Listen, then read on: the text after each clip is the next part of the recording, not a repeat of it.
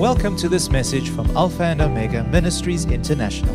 We value the Word of God as an instrument of growth in our lives, using it to mend our ways, align our thinking, and ultimately bring restoration. We trust that you will be blessed and encouraged by what we have to share.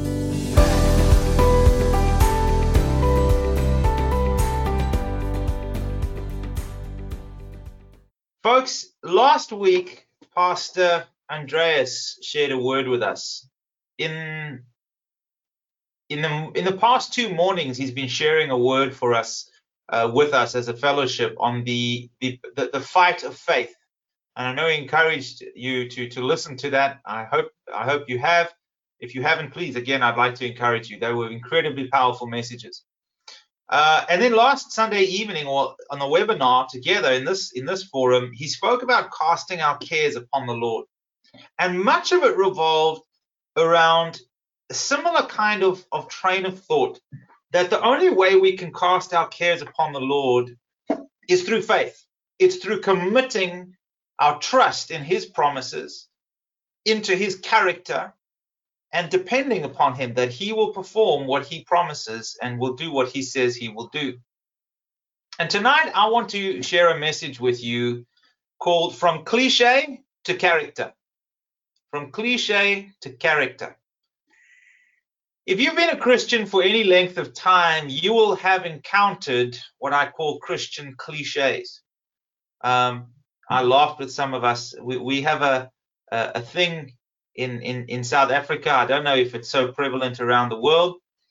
Uh, it's especially prevalent for some reason among Afrikaans people, the Afrikaans church community, that when they greet each other or when they're sending an email or when they're saying goodbye to one another, then, you know, normally you'd say kind regards or, you know, sincerely or something. No.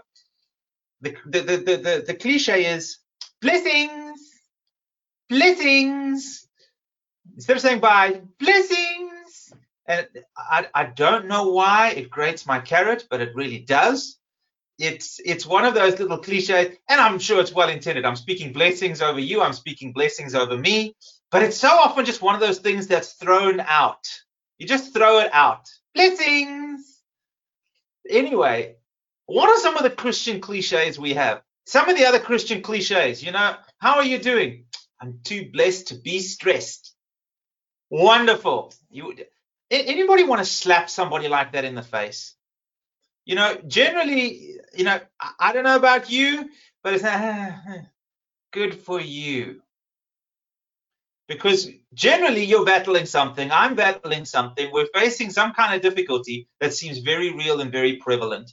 And when somebody comes with that kind of level of positivity, oh, it can be annoying. Now, there's a lot of these kind of cliches that, that are found in scripture. And let me say this these things I, I say cliches, and I do so with inverted commas because you know what? I believe there are a lot of people that say blessings because they're casting blessings on you and they're wanting to speak blessing over your life when they're greeting you or when they're parting you. And I believe that there are a lot of people that really are so filled with gratitude to God for what He has done in their lives that they are so aware of His goodness that they truly and sincerely are too blessed to be stressed. And so I say these things not to belittle them or to mock them, but to, to get us to to think and to relook at some of the things God says. Let me read to you some some cliches that are out there that I've used, especially in in walking with people, in pastoring people. One of them comes out of Second Corinthians chapter 9, verse 8, and it says, And God is able to make all grace abound towards you, that you always, having all sufficiency in all things, may have an abundance for every good work. How good does that sound? That sounds amazing. Is it true or is it just a cliche? Well, it's true because it's the word of God, clearly. But how often do we hear something like that and receive it as though it were just some cliche, some things that you know God says or preachers say or people say to make us feel better? What about Philippians 4? Uh, I think it's verse 13 where it says, I can do all things through Christ who strengthens me. Is that true? Well, yes, it is. Have you found it to be true? That is the question. And sometimes when we go through a hard a hard time, we we, we, we call on Romans 8 28. We know that all things work together for the good of those who love God and are called according to his purpose. And that's supposed to fill our hearts with comfort when we're sitting in the middle of COVID times with riots breaking out all over, uh, you know, all around us, and we see devastation and we see destruction. And but all things are working together for. Is it a cliche or is it true? Can you see in the midst of what you are going through how God is using the circumstances around you for your good? Let me give you one more. How about this one? This is a challenging one. James 1, verse 2 to 4. I'll read it from the message. Consider it a sheer gift, friends, when tests and challenges come at you from all sides. How many of you wished for that for your birthday? What do you want for Christmas? Just challenges and tests from all sides. Nobody wishes these things, but the Bible says count it as a gift. You know that under pressure, your faith life is forced into the open and shows its true colors. So don't try to get out of anything prematurely. Let it do its work so you become mature and well developed, not deficient in any way. Listen, today I want to talk to you about the journey from what seems like a cliche, just something that sounds too good to be true, something that is just said by some, some people sometimes, or at least we receive it as uh, they're just saying that to make me feel better. They're just saying that, you know, so that, uh, you know, it doesn't look like such a hopeless situation. This scripture from James, especially in the way that it's put in the message, I love the way it says, under pressure, your faith life is forced into the open and it shows its true colors. It shows and it proves and it helps us see in our times of challenges, in our times of difficulties, in our times of lack, in our times when we don't see the manifestation of the fruition of God's promises the way we expect, these times are what show us whether we consider these things just to be cliches or whether we are really rooted and grounded in them. Let me put it another way it shows us whether or not these things have become a part of us. Whether these sayings have become a part of our character. You see, all these scriptures I've read to you are true, but they're also a test and they gauge our true level of faith. You know, the one person we can think of very, very simply is, the, is, is Joseph. God gives this young man, I think he was uh, 16, 17, gets wonderful dreams and of, of his brothers bowing down to him and all his in all his zeal and ignorance, he goes and shares these dreams with his brothers. And we know the story of his life. You know, they they want to murder him. Eventually, they sell him into slavery. Later on, he's promoted in Potiphar's house to being in charge of all of, of this very influential man's estate, if you like. Uh, then Potiphar's wife gets in the mix, and Joseph ends up in prison. Once in prison, again, promoted right up to basically running the prison as a prisoner. Then he interprets some dreams. The king's cupbearer gets reinstated. And for another two years, Joseph is forgotten. He's left to rot in jail until eventually we know the story. Pharaoh looks for somebody to interpret his dreams. Finally, the cupbearer remembers Joseph. And we see that in that moment, Joseph has an opportunity, a God ordained moment, where the promise of God comes to fruition and he is elevated to the to IC in the kingdom. But from the time that those promises were made to the time that Joseph was instated as the, the, the statesman to oversee the seven years of plenty was a period of 17 years. And in the book of Psalm 105, verse 19, this is what it says Until the time that his word came to pass, the word of the Lord tested him. Speaking of Joseph. The word of the Lord tested him. Now it's very interesting. It wasn't the circumstances that tested him, it was the word of the Lord. Why is it that the word of the Lord is what tested him? You see, if Joseph had no word from the Lord, his life would have been what it is. That would have been his lot. His brothers hated him, maybe, and they sold him off because he was they were sick and tired of, of, of their father's favoritism. And you know, maybe he would have just considered my lot is to be a slave now, and my lot is to be okay, great, things are working out for me. I'm I'm I'm going in the right way, and then I'm in prison, and well, maybe this is my lot now. And and without any other expectation, there is no test. The word of the Lord doesn't test those to whom it has not come. But you see, when you and I receive the promises of God, when we begin to delve into the depths of what God has given you and I through Jesus Christ, the fullness of his gift of salvation, the fullness of life in the Spirit, the fullness of deliverance, the promises of his grace, of his provision, of his leading, and of his power, we are given expectations that will begin to test the strength of our character as well as where it is that our faith is truly set. Do we look at our lives? Do we consider our circumstances and just look at this and go, this is my lot? This is what God has entrusted me with, and this is just it.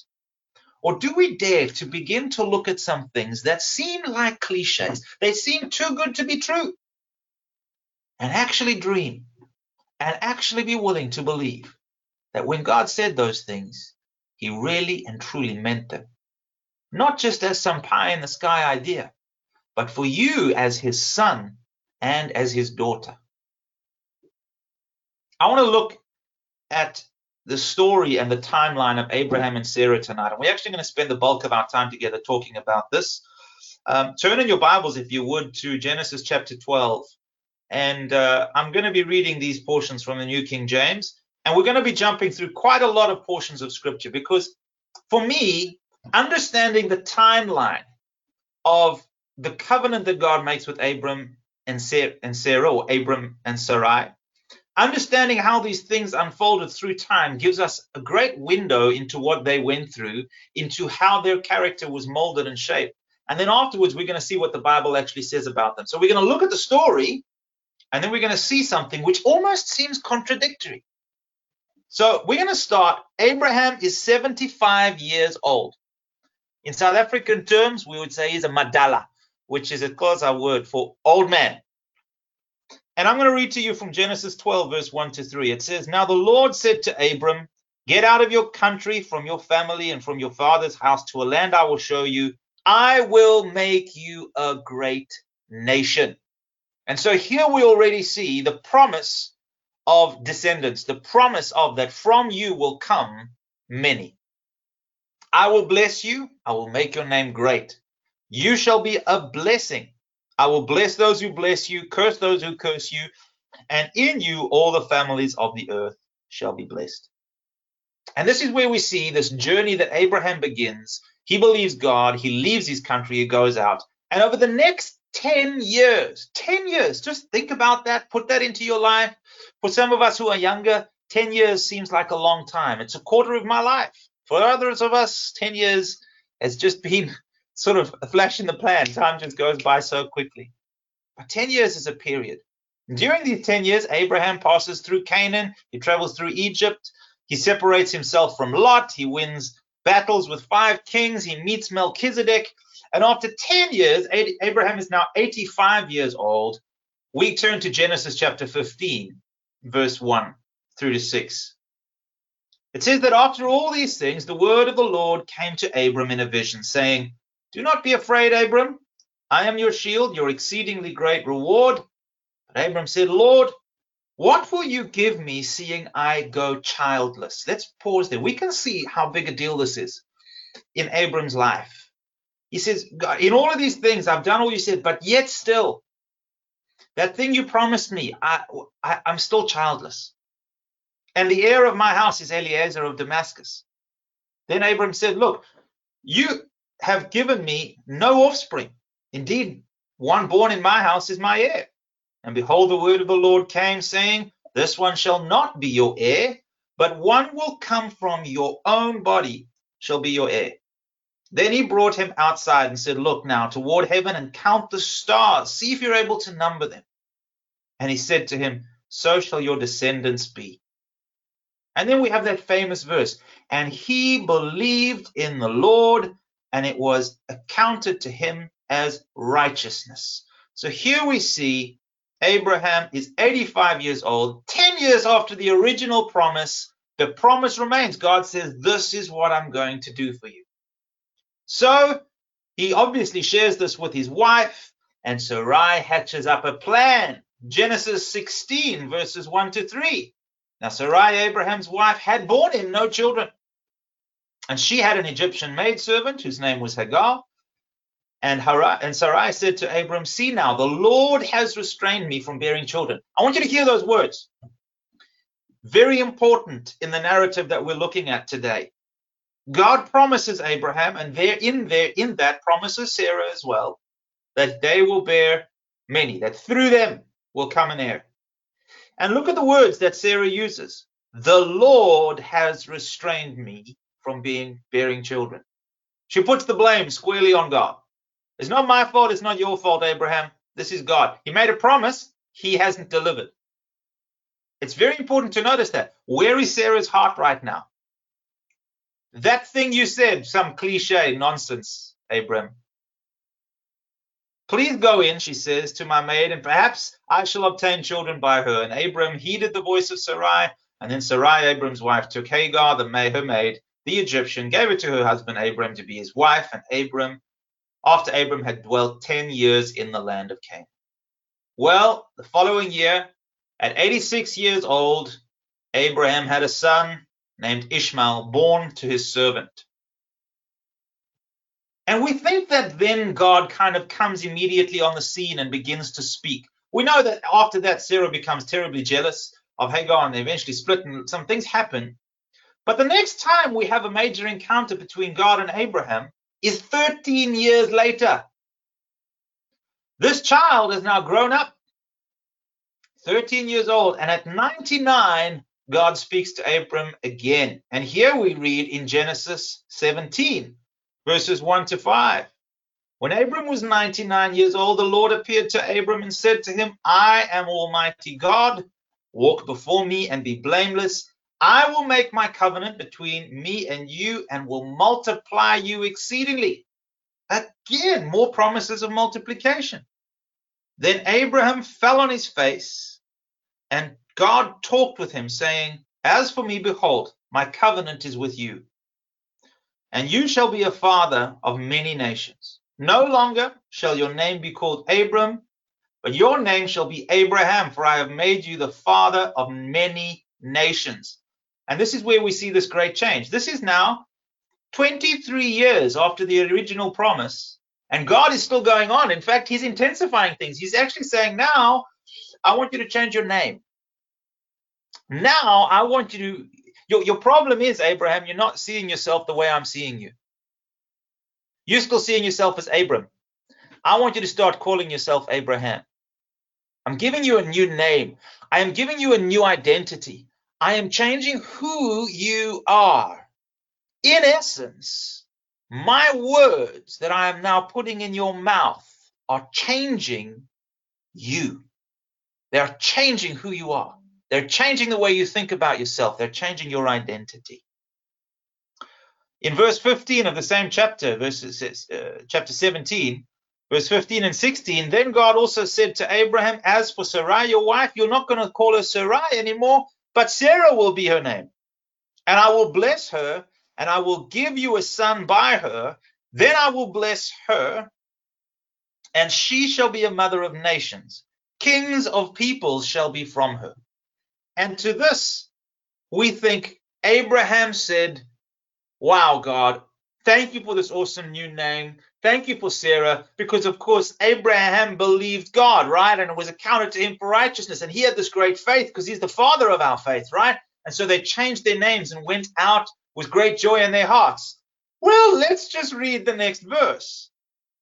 Then Abraham fell on his face and laughed and said in his heart, Shall a child be born to a man who is 100 years old? and shall Sarah, who is 90 years old, bear a child? This is ridiculous. Clearly, you meant spiritual sons, or clearly, you meant something else. There is, he fell on his face and laughed. Listen, I've done stupid things in my life before. I've said stupid things. You've probably all heard many of them. I've had people laugh at me. I've never had somebody fall on their face and laugh at me. I mean, that's seriously an insult. But what about Sarah?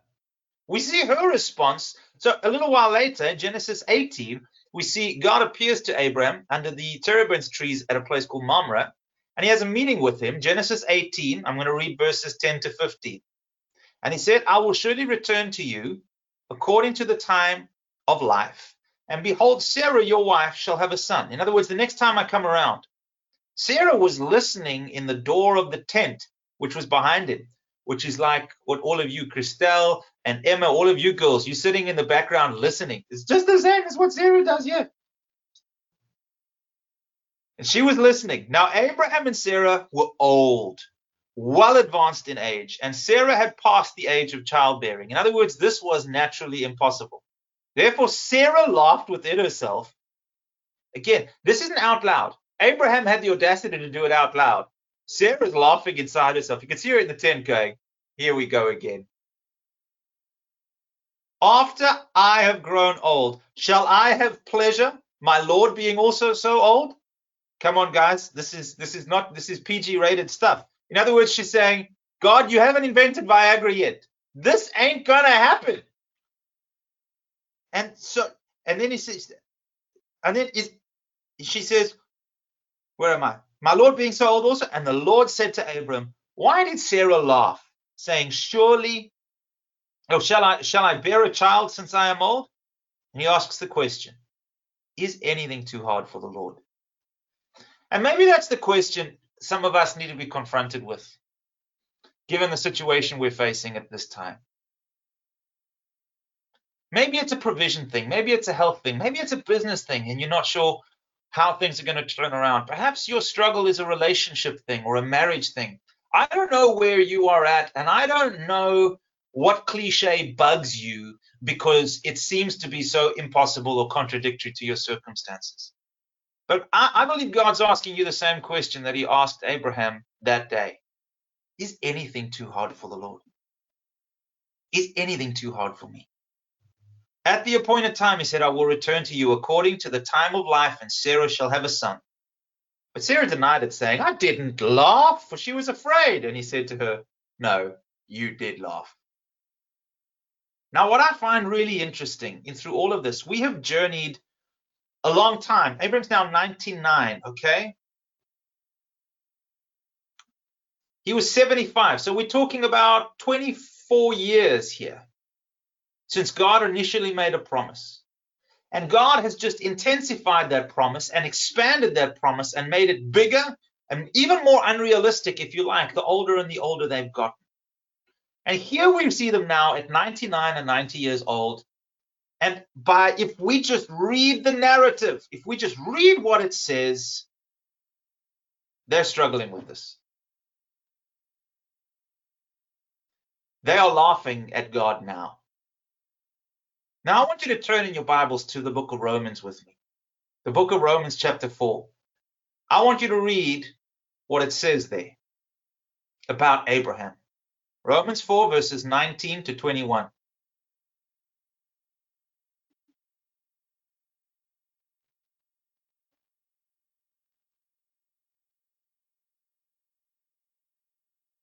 It says this and not being weak in faith, he did not consider his own body already dead since he was about a hundred years old, and the deadness of Sarah's womb. He did not waver at the promise of God through unbelief, but was strengthened in faith, giving glory to God, and being fully convinced that what he had promised, he was able to perform.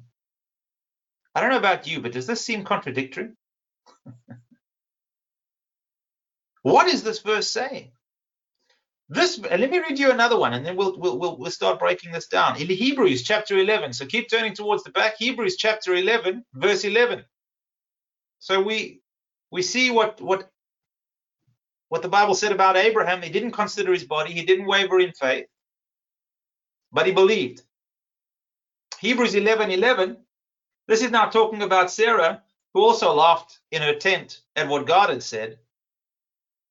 Says this: By faith Sarah herself also received strength to conceive seed, and she bore a child when she was past the age. Why? Because she judged him faithful who promised.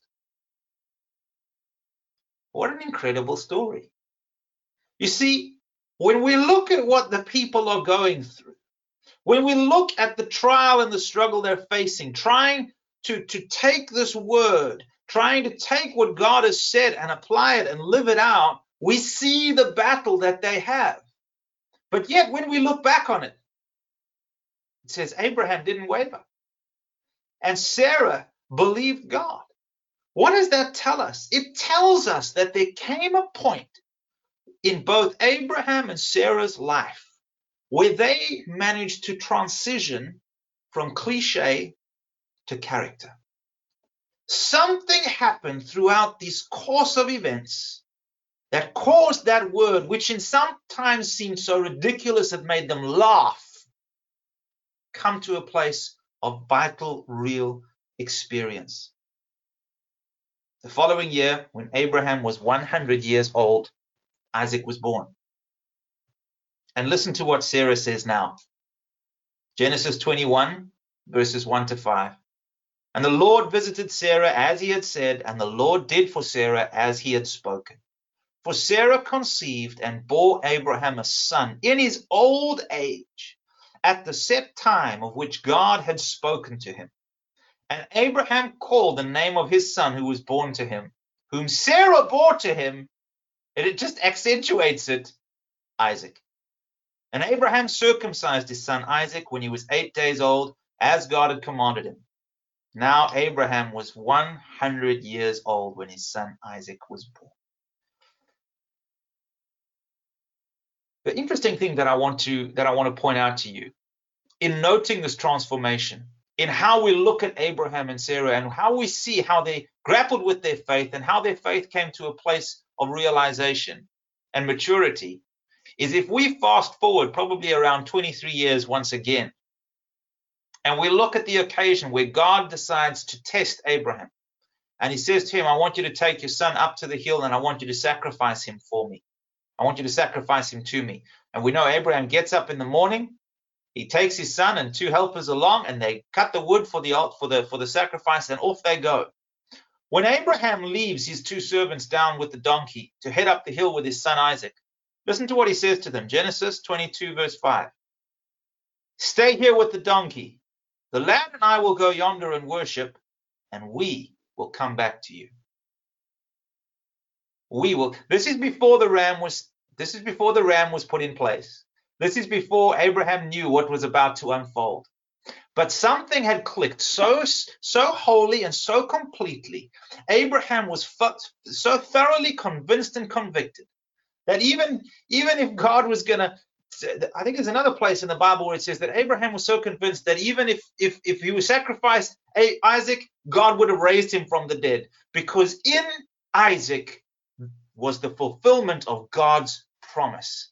And so he says to these servants now, we're going up, but we are coming back. He was utterly convinced.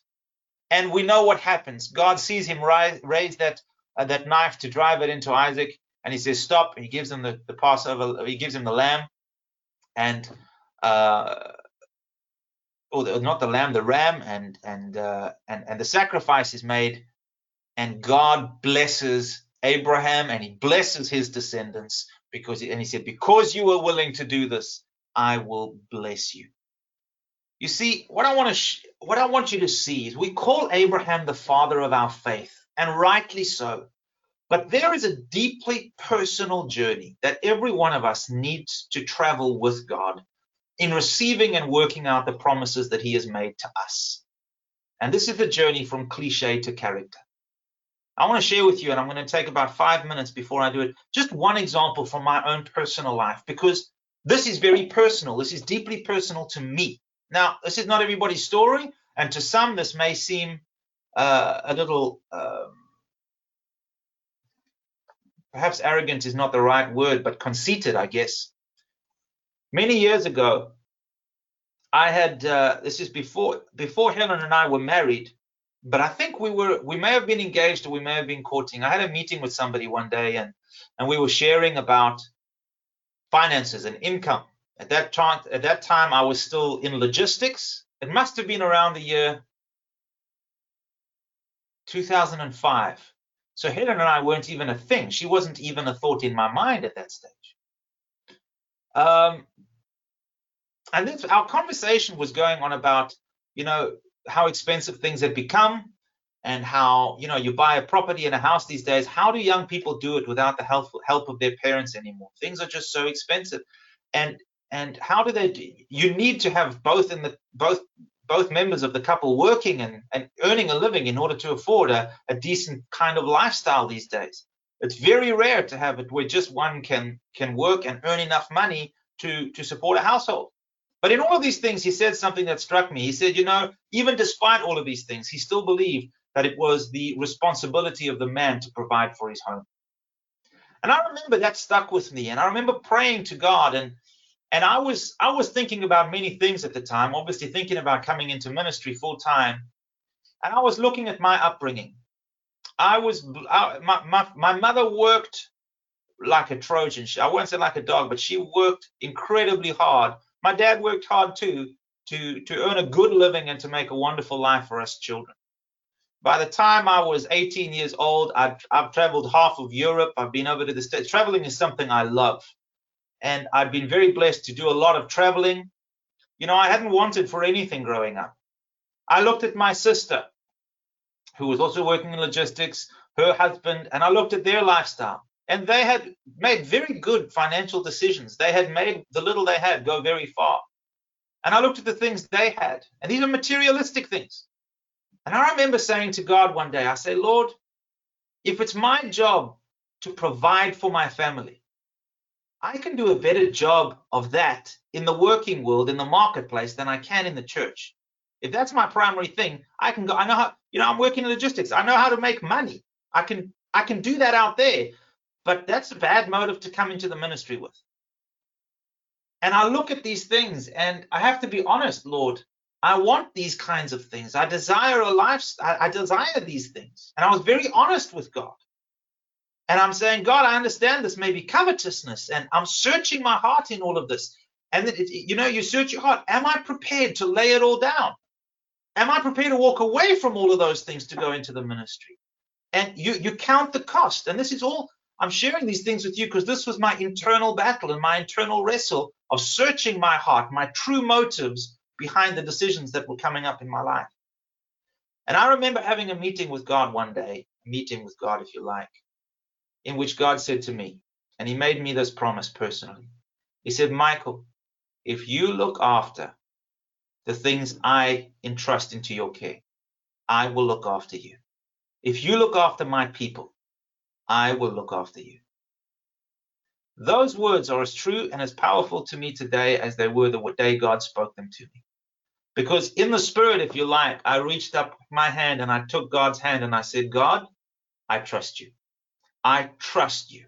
I believe that if I give my life to looking after your people, that you will honor that word and you will look after me. Now, God has been so, so faithful to my wife and I over these years. And I've seen his miraculous provision from, from our wedding day all the way through in so many ways. And sometimes his provision comes in the form of out of the blue, a blessing comes to us, and it's generally just at the right time. I'm sure there's many of you who know exactly what I'm talking about. There's other times where God's blessing has manifested in the fact, like, my wife's car is 20 something years old and it still goes like the clappers. It's like the shoes on the feet of the Israelites when they were traveling the wilderness for 40 years. It it didn't wear out. It's still going. And I consider that blessing from God because the thing is paid for. I'm not paying money on that car every month. And that's a blessing to me. You know, and I see this manifesting itself in so many ways. And what I'm saying to you is those words, and that, that's just one example of many. But I've had to be tested on that again and again and again over the years. You know, when my wife and I first got married, sorry, my wife and I got married, and uh, she was pregnant with Leah. And it was coming up to September, and Pastor Andreas had mentioned something about an increase in September. And we needed to buy a house because we were about to have a child, and our flat wasn't big enough. And so we made all our plans, and we saw that our budget was just like tight. It was we would just just scrape through. If anything incidental happened, we'd be in trouble. But it's okay. We were expecting an increase, and so we made our decisions based on that. We didn't get an increase for four years. We bought a house, we had a child, and during that time we had to buy a new car as well because my Polo, well, we came into the promised land of the new house, and so the sandals wore out on that one. And I want to tell you something. Those four years, I saw God again and again and again. If it wasn't coming from the east, it was coming from the west. If it wasn't coming from the south, it was coming from the north. Somehow our money stretched beyond what it, it, need, it could in the natural. Somehow God caused blessings to come our way. You know, He took care of us. And that's my testimony, even to this day. I want to encourage you, according to Hebrews, I want to read you just two more portions of scripture to close out, and then we'll do communion together. Hebrews chapter 4, verse 2 speaks about the people of Israel who had a promise from God, who saw his mighty hand deliver them out of Egypt. And they had a promise from God that he would take them through into the promised land. But this is what it says For indeed the gospel was preached to us as well as to them, but the word which they heard did not profit them. Why? Because it wasn't mixed with faith in those who heard it. Sorry, that's not just the, the people of Israel, but the pattern is the same. The principle is, is true. Verses 11 and 12 of the same chapter, Hebrews 4. So then, and I'm reading this now from the Passion Translation. We must be eager to experience this faith rest life so that no one falls short by following the same pattern of doubt and unbelief. For we have the living word of God, which is full of energy, like a two mouthed sword. It will even penetrate to the very core of our being, where soul and spirit, bone and marrow meet. It interprets and reveals, reveals the true thoughts and secret motives of our heart. I think that for me really encapsulates the wrestle that I was having with God. His word in, in so many different ways was testing and seeing the true thoughts, the true motives, and the true intentions of our hearts. God's word tested and revealed the true thoughts, the true intentions, and the true motives of Abraham's heart, of Sarah's heart, of Joseph's heart. And we can go through so many. Just go read Hebrews chapter 11, the, the, the Hall of Fame of Faith.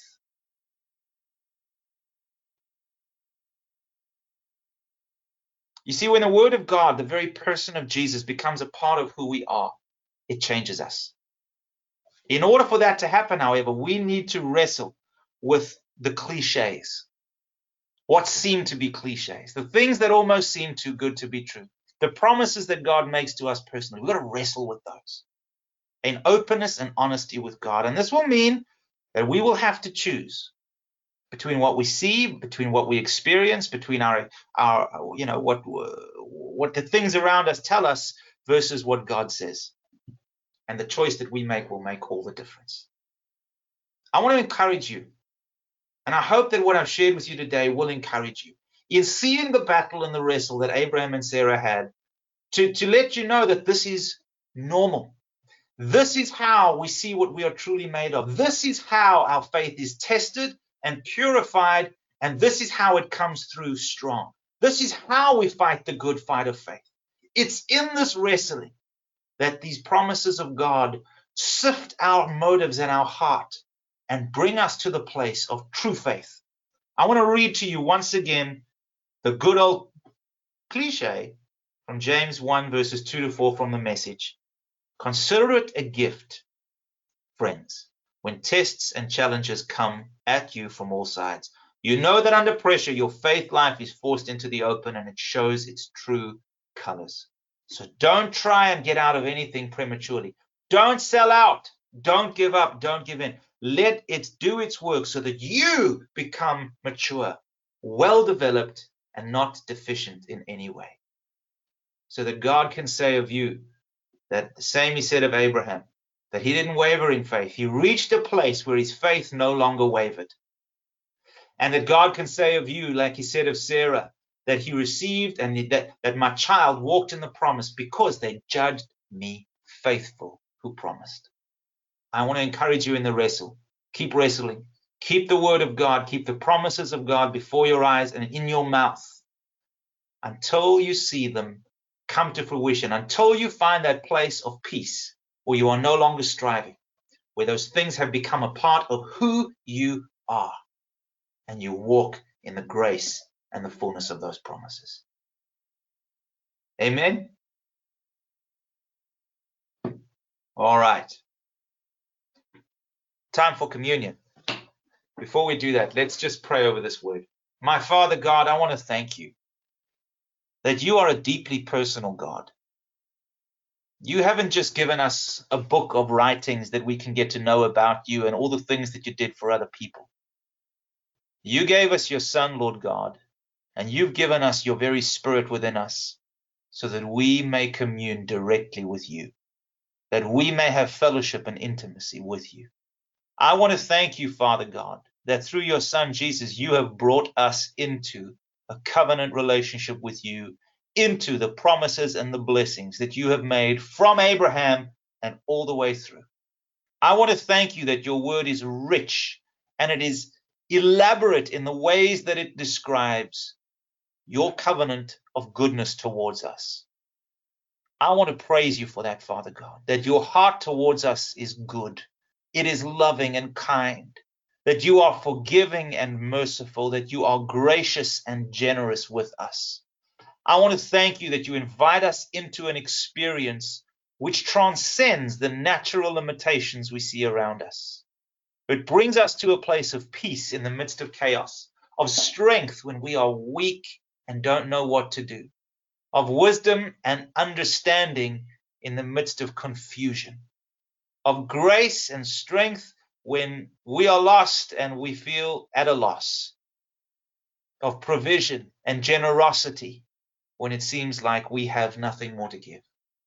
My God, your abundance, your all sufficiency is such a blessing to us. And I want to thank you for every word and every promise you've given us. And I want to pray over every person in who is who is listening to this, who is grappling between their experiences and the promises that you have made them. I want to pray, Lord, in the name of Jesus, that you will give them strength through your word to believe and to trust that you are who you say you are and that you will do who you what you say you will do. I pray that their that their courage in in in believing you will be refreshed and renewed in the name of Jesus. And I thank you for this today. Amen. Amen. Thank you for listening to this message. For additional resources or more information about this ministry, come and visit us at alphaomegaint.org.za.